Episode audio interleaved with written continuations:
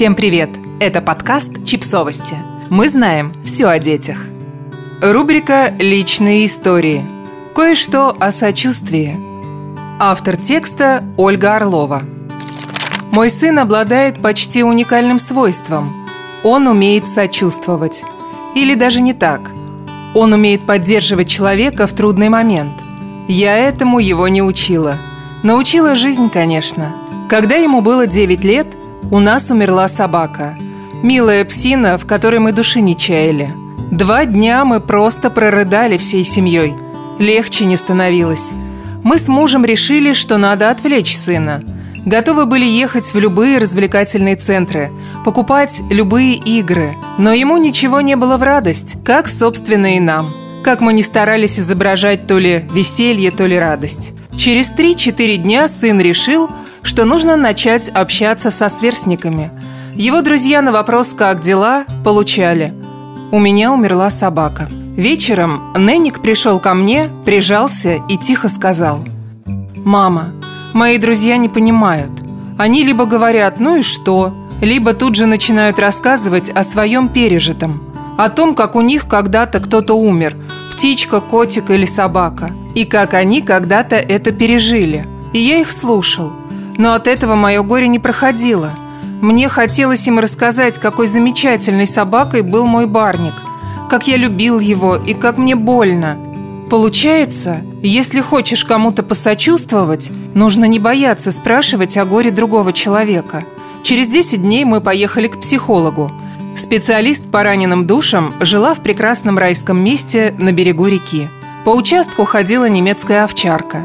Пока мы любовались пейзажами, Ненник с гуру психоанализа удалились в беседку. Мы же сидели и гладили чужую псинку и понимали, что она совсем не такая, и что мы сейчас не готовы полюбить другую собаку.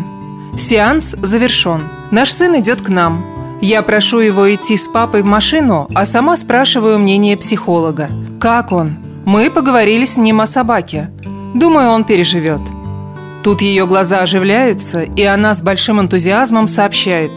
«Вы знаете, два года назад у меня погибла собака. Мы год были неутешны. Потом полегчало, и мы взяли вот этого парня. Женщина-психолог радостно показывает мне на овчарку. Что вы порекомендуете? Постарайтесь отвлечь. Развлечь, забыть.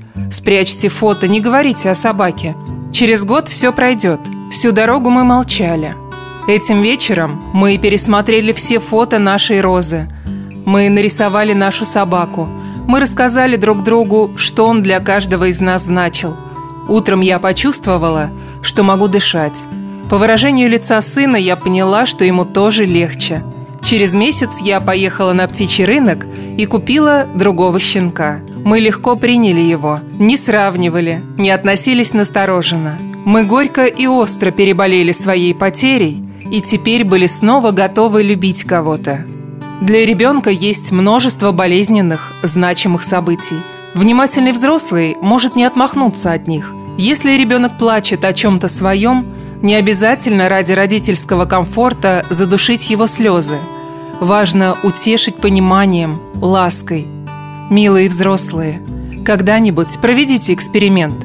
Рассказывайте окружающим о своей боли. Вы заметите – что почти все начнут в качестве сочувствия вспоминать либо свои, либо чужие истории.